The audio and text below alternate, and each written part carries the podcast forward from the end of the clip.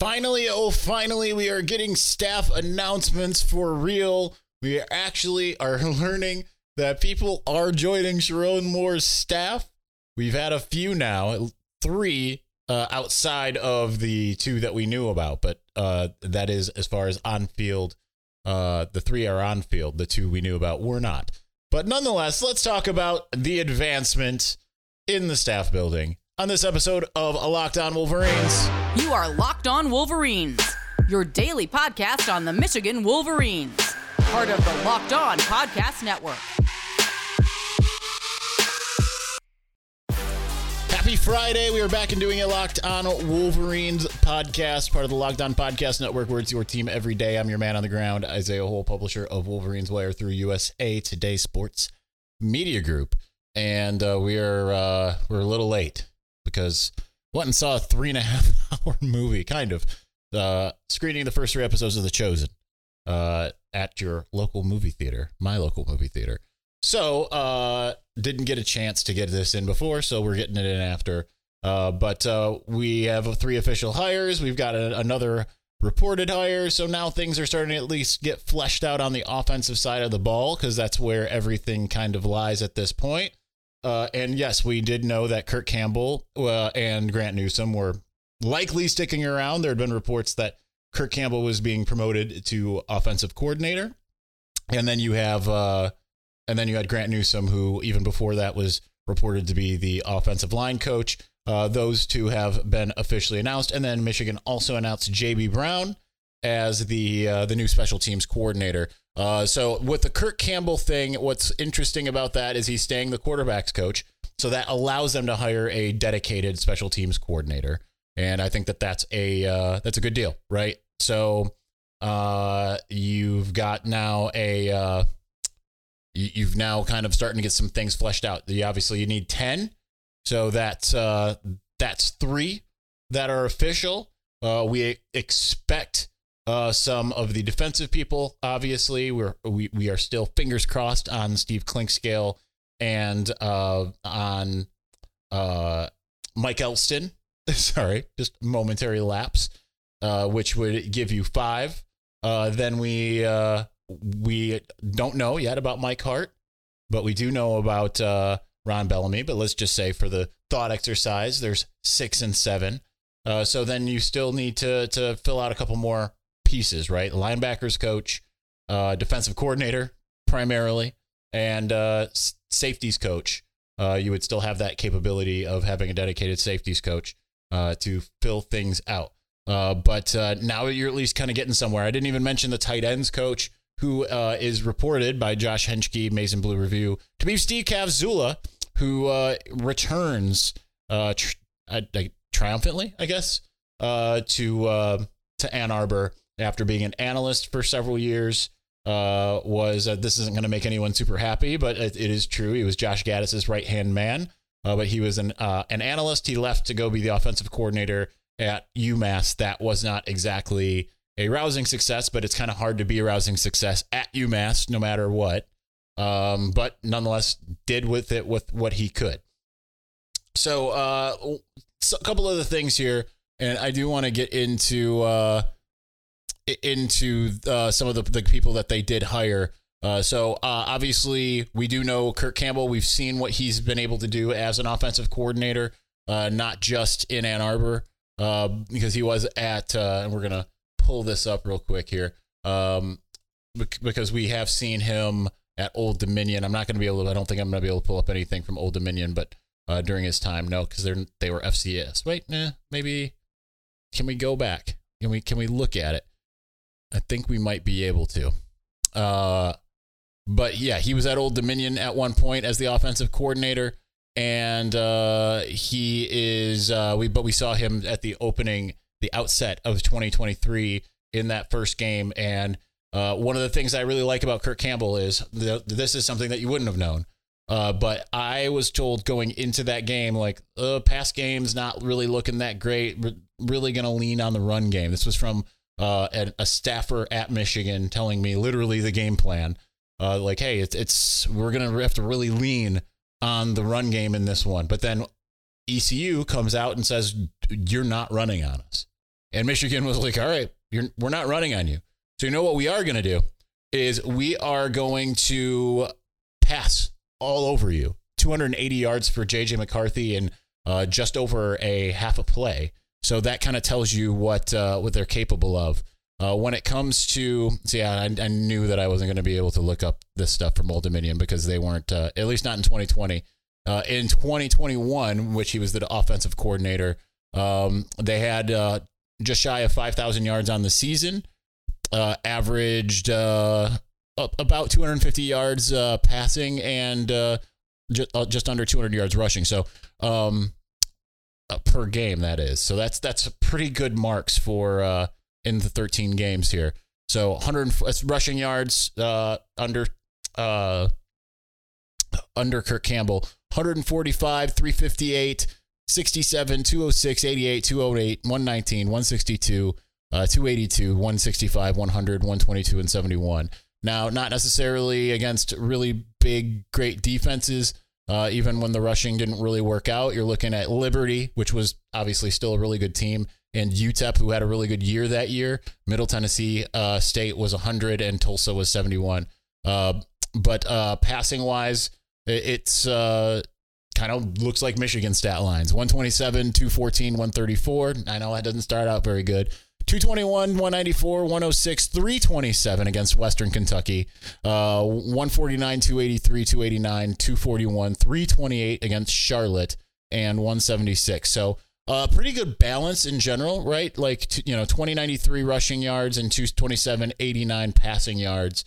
Um, so, pretty good balance. But again, we saw kind of a little bit of what he could do as the offensive coordinator for Michigan for one game. And also that means that, you know, you've got him and Sherrone on the same page already. We already knew that. We already have seen that. And he is an excellent recruiter, Kirk Campbell. So now you have a, a dynamo recruiter at offensive coordinator. So that is really good to have. Not that, you know, obviously Michigan's had those. Josh Gattis was a really good recruiter. Sherrone Moore was a really good recruiter. Um, so it's, uh, but I, I feel like people really connect with Kirk Campbell, and he's a sharp mind. So it's great to keep him around. It's great to keep uh, Grant Newsome around. I don't know if I can search this real quick or not, but um, I was looking at some old, uh, just trying to find some old stuff that uh, that Jim Harbaugh said about Grant Newsome, and I uh, came across a quote, and this is I just this comes to mind, so it's going to take me a second here to see if I can find it uh, and I might not be able to, but he was uh, he he was Jim Harbaugh was saying that hey, we are grooming Grant Newsome, and I can't find it, but we were grooming Grant Newsome to be the offensive line coach. Like that is why we have hired him to be a tight ends. Like start there, and then you were grooming you to be that, and now they have him in that role. So that is him just following the trajectory, and that's uh, obviously really good news that Michigan is elevated him, and uh, he was one that you certainly didn't want to lose. And I'm sure that Jim Harbaugh wanted to take him, but I wouldn't be surprised if he was one who uh, Jim Harbaugh is like, you know what, I would like him, but it, it's probably better that he continues to grow there rather than come to the NFL. Youth is not an excuse anymore, right? It, this is one of the things I was talking to. Um, uh, I was talking to uh, my best friend about it, and it's funny because a lot of Michigan fans. I'm not saying you, but I'm saying a lot of Michigan fans will often see youth and uh, or just college inexperience in a lot of ways and say, you know what, I don't want that guy to be coaching the Mich- you know Michigan Wolverines, and the same people will end up taking over uh, a coordinator position or even a head coaching position in the NFL, and no one bats an eye. Dan Campbell comes to mind as far as a head coach, uh, but uh, that's just funny how that works. Anyway, let's continue talking about this. Let's get into JB Brown a little bit. We'll look at the press release. And uh, we we'll, we also are gonna dig just a tiny tiny bit into some of the things that you know Sherrone Moore and Jim Harbaugh are doing because they're making the media rounds. I'll tell you that. Some of the things they're saying. So we're gonna do that here in just one moment. But before we do, happy Super Bowl to all who celebrate from FanDuel. It's America's number one sports book. If you're like me, Super Bowl Sunday is all about scoring the best seat on the couch, grabbing your favorite football snacks, placing some super bets and certainly, FanDuel has got you covered with a lot of those. And you can pick just about anything under the sun. That's what makes it super fun. I love their parlay hub because you can get in there and you can have some parlays. Now, am I good at picking the good parlays? I am not, but nonetheless, maybe you are. And that's the great part is because FanDuel is going to help you out. And I'll get into that in just a moment. FanDuel's got so many ways for you to end the season with a W or two or three. So not only can you bet on who will win Super Bowl 58, but they've also got bets for which players will score a touchdown, how many points will be scored, so much more. But guess what? If you're a new customer, you can join today and get 200 bucks in bonus bets if your first bet of $5 or more wins. So get in on some action before the Super Bowl so you got an extra $200 to play with. Just visit fanduel.com slash locked on to sign up. That's fanduel.com slash locked on. Make every moment more with FanDuel, official partner, sorry, sportsbook partner of the NFL.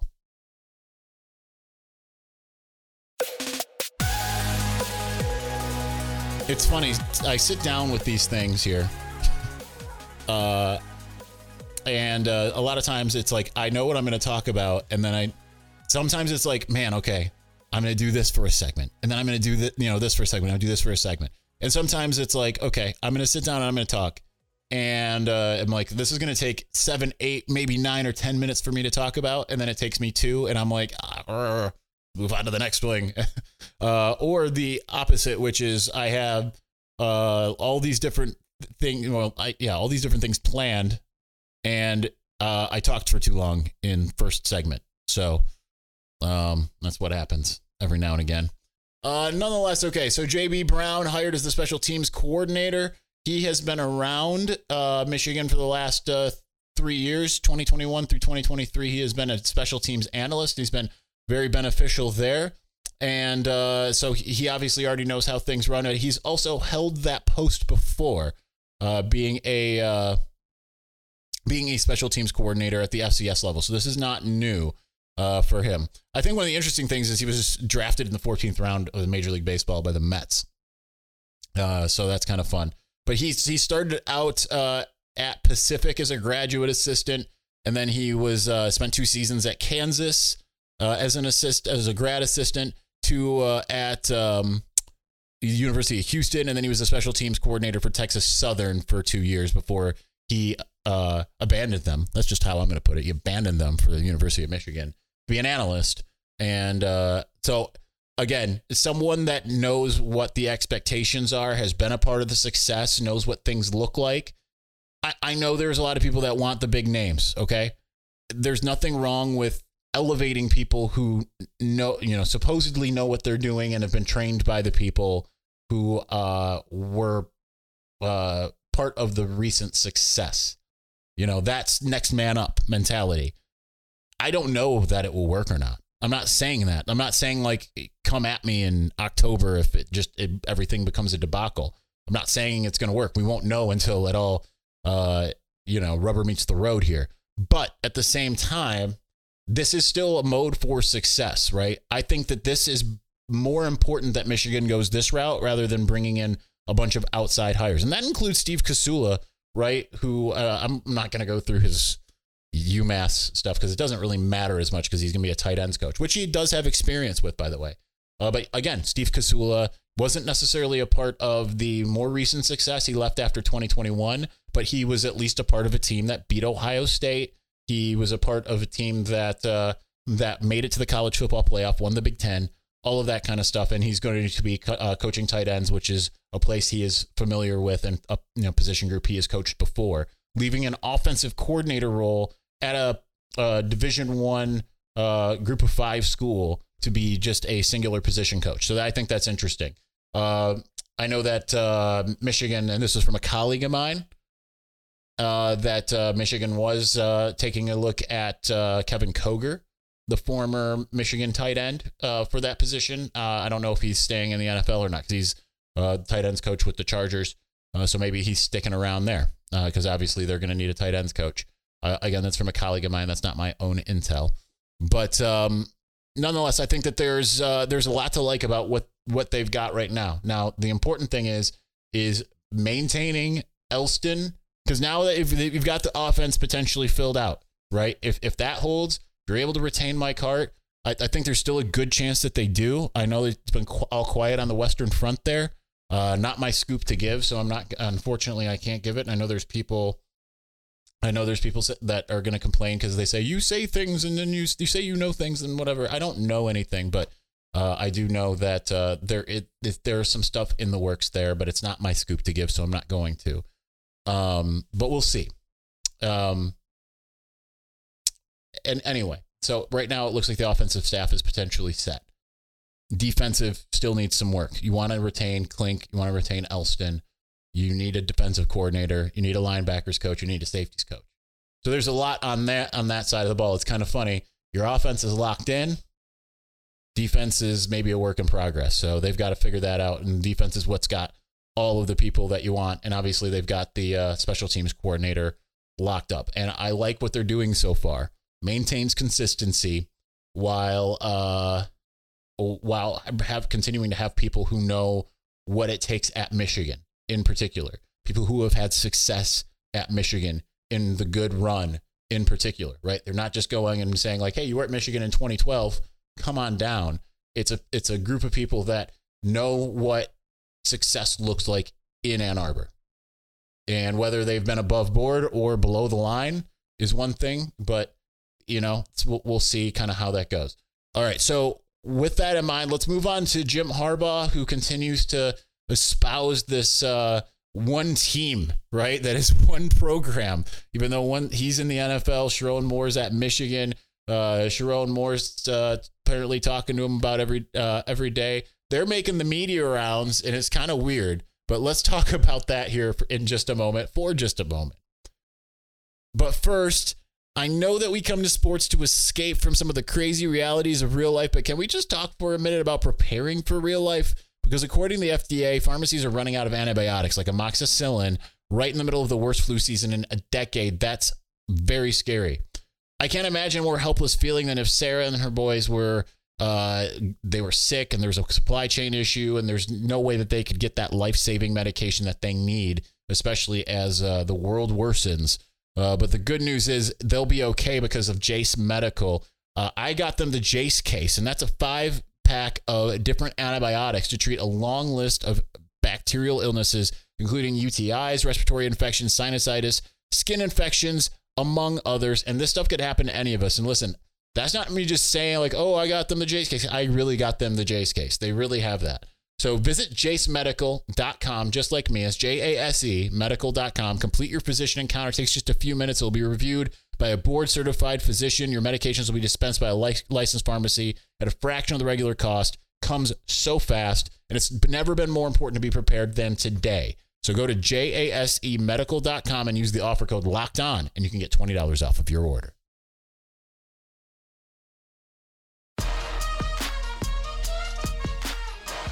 See what I said at the beginning of segment two. Uh, that that ended up taking a lot quicker than I anticipated. Uh, plus, I, I feel really uh, rambly today. I don't know what the deal is. Anyhow, um, so uh, yeah, Jim Harbaugh, he appeared on Colin Cowherd and Rich Eisen. Uh, fresh off of the Pat McAfee show, Sherrone Moore appeared on uh, on also on Rich Eisen. Uh, and it's just interesting to kind of hear some of the things that are being said. I didn't watch all of either of them, uh, but I watched. Well, I watched all of Sherrone on Rich Eisen, uh, and it was more just like, how did you get into coaching? You know, what what influenced you, and you know, what was it like meeting Jim Harbaugh? Kind of rehashing some of the stuff that we heard about in the uh, introductory press conference about him uh, showing how to do drills and stuff like that. Uh, but I think the more interesting th- stuff came from Jim Harbaugh, who continues to say the uh, that he wanted a Lombardi Trophy and he couldn't get that in college. So for the people who still continue to see, like i am not going to talk about the one character we're talking about, but I'm starting to see people attack regents. Just stop it, right? You're you're, you're acting like a jilted lover uh, with this, and I understand you are in this case, but like they've told you that he wanted to go to the NFL he told you he wanted to go to the NFL. Uh, I don't know what it's going to take you to believe it, but I don't think there's anything that's going to make you believe it. It's just it's it's what we all knew was going to happen eventually. But he's out there saying to uh, to anyone who will listen, like, listen, we are going to be one program.